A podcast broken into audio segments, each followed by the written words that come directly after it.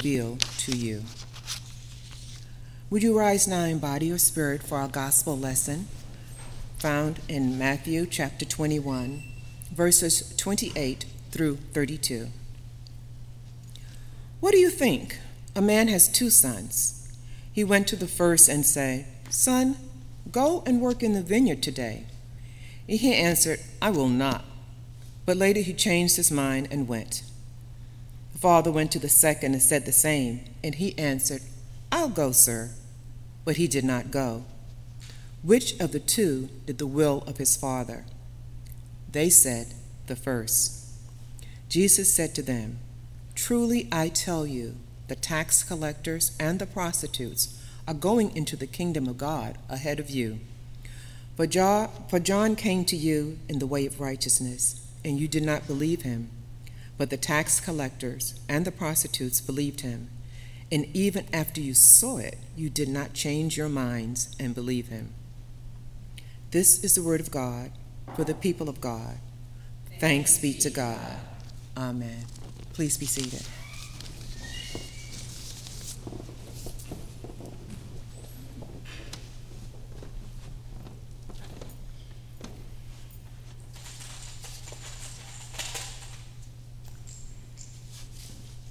You ever play dominoes? So there's a couple ways to play dominoes, you remember. The traditional way of playing dominoes is you want to match them up, right? If, if I have a four, I want to look for the other four to match them to. Perhaps you all play that way. But I don't know about you. But I think the way that's even more fun than that can be this way here, where you get to line them up. You ever play like this? Okay, just checking. Where you get to line them up, and then after a while, what do you do? You knock them down, right? Okay. Just checking in. And I bet you're wondering why I'm asking you about this. If you do something, likely it has an effect on something you're going to do later in life. So if you make a decision when you're 10, a big decision, not just what you had for lunch, but a bigger decision, it probably has some effect down the road. Almost a domino effect. It's as if one decision affects the next. Do you think this is true? You're not sure. Okay.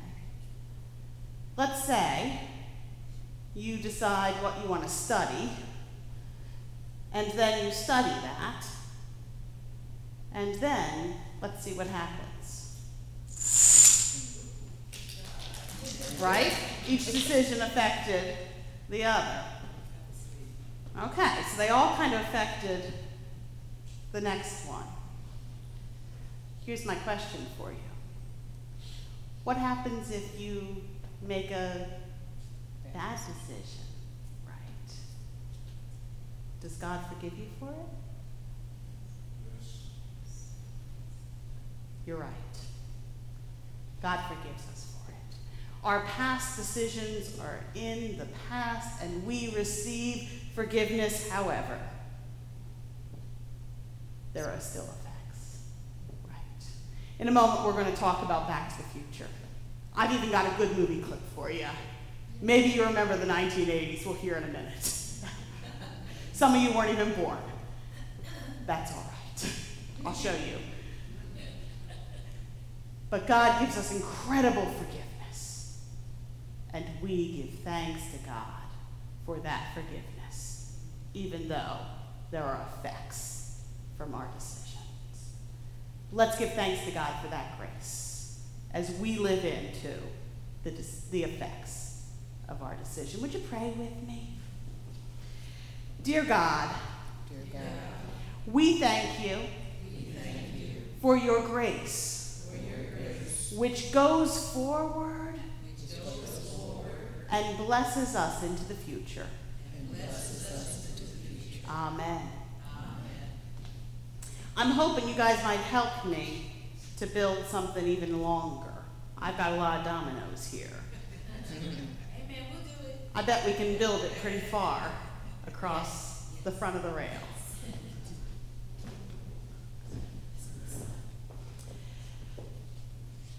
So, what do you remember about the 1980s? You remember the, the big hair? Anybody have big hair in the 80s?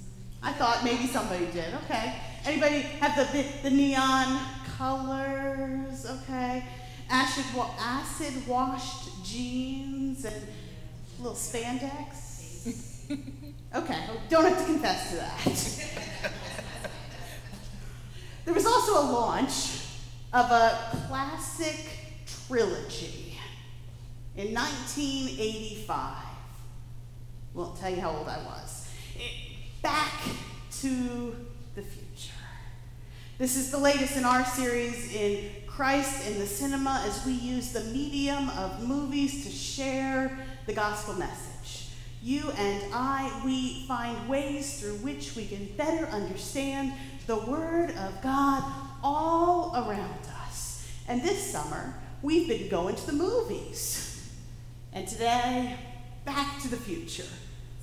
For all of us who need a refresher or for the first time, a hearing about the movie, Michael J. Fox, who you might now think of for his advocacy on Parkinson's, then played the teenager, Marty McFly.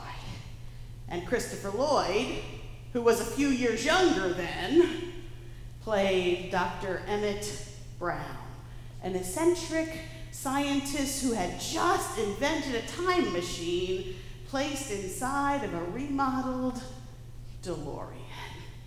Remember those?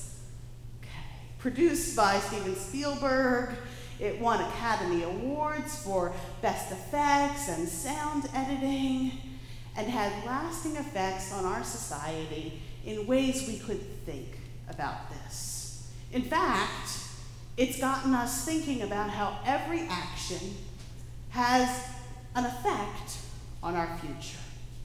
This movie sends Marty and Doc back and forth between the future and the past and the present. Take a look. I've got a clip for you about where they start to discover their implications of these actions. Cut of power. It can't be done, can it?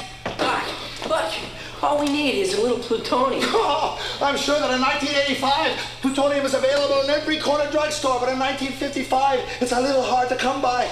Marty, I'm sorry, but I'm afraid you're stuck here.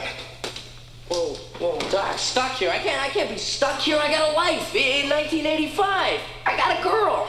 Is she pretty? Oh, she's beautiful. She's crazy about me. Look at this. Look what you wrote here, Doc. I mean, that says it all. Doc, you're my only hope. Marty, I'm sorry, but the only power source capable of generating 1.21 gigawatts of electricity is a bolt of lightning. What did you say? A bolt of lightning. Unfortunately, you never know when or where it's ever going to strike. We do now.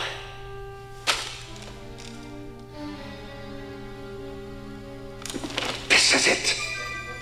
This is the answer. It says here that a bolt of lightning is going to strike the clock tower at precisely 10.04 p.m. next Saturday night. If we could somehow harness this lightning, channel it into the flux capacitor, it just might work. Next Saturday night, we're sending you back to the future. Okay, all right. Saturday's good. Saturday's good. I can spend a week in 1955. I can hang out. You can show me around. Marty, that is completely out of the question. You must not leave this house. You must not see anybody or talk to anybody. Anything you do could have serious repercussions on future events. Do you understand? Yeah, sure. Okay. Marty, have You interacted with anybody else today besides me? I'm. Yeah, well, I might have sort of bumped into my parents. Great Scott! Let me see that photograph again of your brother. Just as I thought. This proves my theory. Look at your brother. His head's gone. It's like it's like it's been erased. Erased from existence. Whoa! Marty begins to grasp the reality, a little corny, I admit. But Marty begins to grasp the reality that everything we do changes the future. While the possibility of meeting our parents from before we were born is fantastical, the premise of our past actions affecting the future is well grounded. This morning, I want to take us back to the future with the help of Paul's letter to Philippi and Jesus' parable to Matthew that Diane read for us, and a reminder of a life lesson, L I F E, life lesson. At the beginning of our second year together, this lesson is both personal, meaning it gives us personal life, as well as communal and church family life. In the beginning, L in the acrostic life is learn from the past, but don't live there. When Paul writes to the church at Philippi, he says, One thing I do is forgetting what lies behind and reaching forward to what lies ahead. I press on to the goal for the prize of the heavenly call of God in Christ Jesus. When I began my call to ministry, I served as a chaplain in a continuing care facility in a place with a memory care unit. As I spent time with our residents living in that floor, it was often like Back to the Future. Every single day was like Back to the Future. One resident was surrounded with images from her early married days from seven years prior, and another resident had plaques and awards from his time of service, and another had books from her time. She was at the development of the United Nations. Alzheimer's and dementia unanchored them from this present moment and sought to connect them with those moments. And neuroscience teaches us incredible things about those diagnoses. And yet, this is not the back to the future that we're talking about. Others of us have preferences about how to return and retain ways of the past. The truth is, the past is sometimes more comfortable. We know what to expect in the past. However, change and growth is a function of life. When you and I don't evolve, we get stuck. We find ruts. We are not, if we're honest, the people when Back to the Future was released in 1985. Some of us weren't born in 1985. Some of us couldn't vote in 1985. Thanks be to God for a church that values young people. All of us have made changes in the last 36 years. We are called to be like the Apostle Paul. Paul learned a lot as a student of Gamaliel. He was diligent in his profession, You might remember this. He was on the fast track to being a leading rabbi or high priest when he met Jesus on the road to Damascus, and everything changed. And he embraced it. It certainly was frightening, but necessary, and led to new opportunities. We learn from our past, or else we repeat it. Einstein had something to say about this. You remember this one? Insanity is the doing the same thing over and over again and expecting a. Oh, I thought you knew it. Learning from the past mistakes and letting them go. Not beating ourselves up for previous errors in judgment. Because God has already forgiven us. Here's the other part. Also, letting our past successes not be the only thing that guides our future. Not trying to recreate what's only been in the past. Learn from the past, but don't live there. What do we do to have life? I involve ourselves in serving others. If you watch the movie Back to the Future, you might remember that Marty had a role to play in why he went back to the future to save the world, ironically, from time travel, and less ironically, from plutonium and terrorism as they understood it at that time. Serving others and making an impact is our call and our discipleship with Jesus. Later this fall, we're going to have an opportunity to join in celebrating the life of Beryl Helgren, who recently passed away. Her life was lived as an answer to this question How will you involve yourself in serving others? I thought about this as I was preparing this sermon the foundational work in our soup kitchen that set a tone in answering the question how will each one of our soup kitchen guests be addressed? As guests, welcomed. We are called to involve ourselves in serving from the soup kitchen to Family Promise, from Sunday school to Stroud Fest, helping hands to street to feet.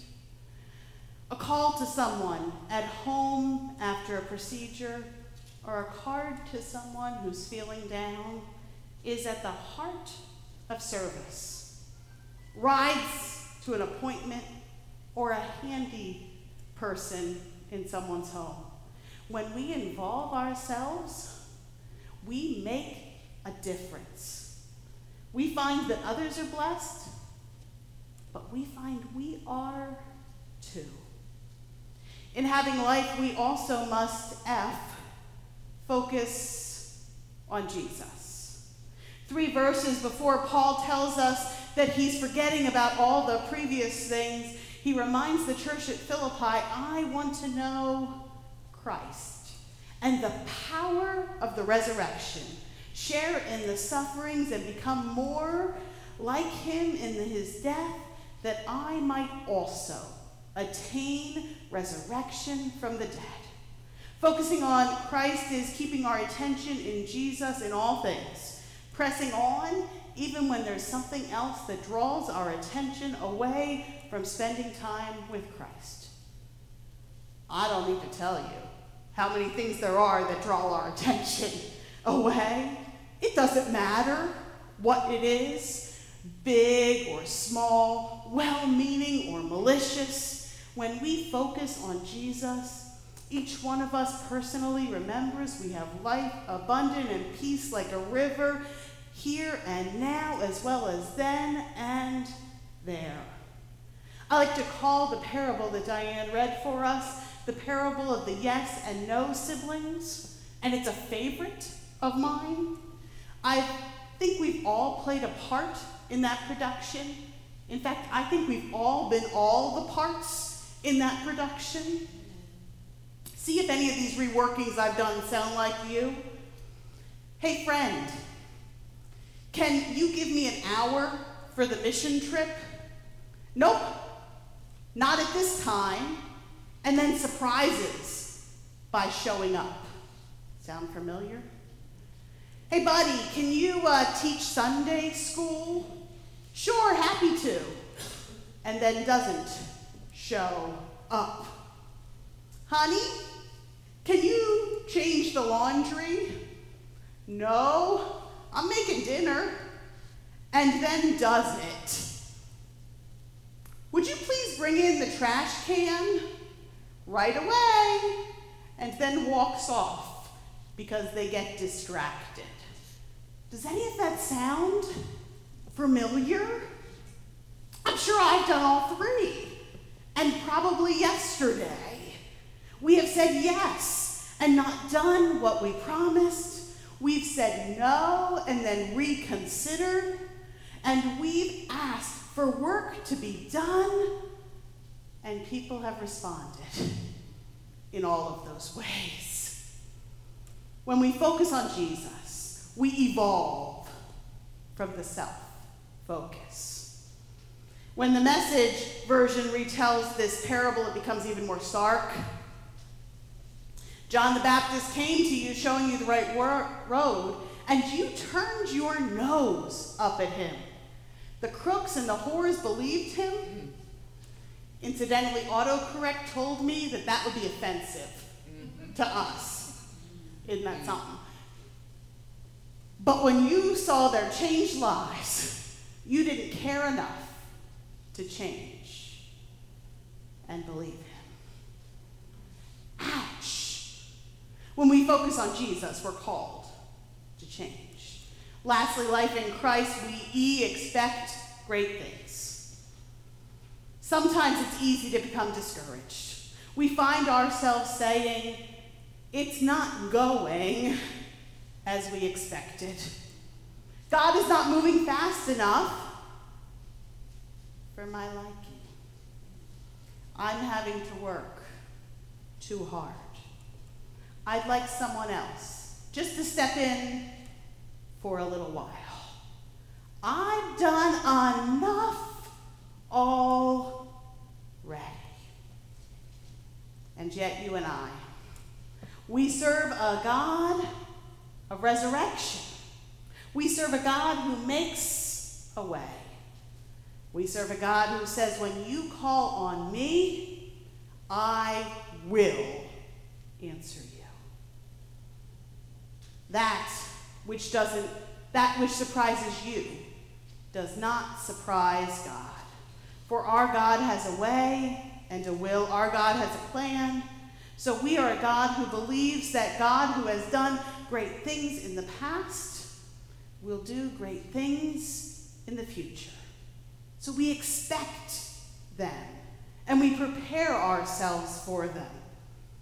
We look around and we see renewed faith and we see new Christians. We see new beginnings and hope for the future. We are back to the future with God. So, if we're looking for life personally, if we're looking for a congregation to thrive with life, this is what we need. Learn from the past, but don't live there. Involve yourself in serving with others.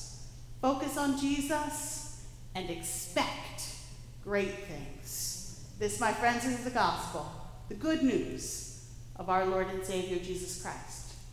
Thanks be to God. Amen.